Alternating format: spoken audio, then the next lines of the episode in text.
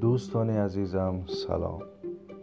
دیوید هیوم می‌گوید خوشبختی مانند پروانه است. اگر دنبالش کنه از شما فرار می‌کند. اما اگر آرام بنشینید روی سرتان خواهد نشست. لحظه هاتون پر از پروانه های خوشبختی.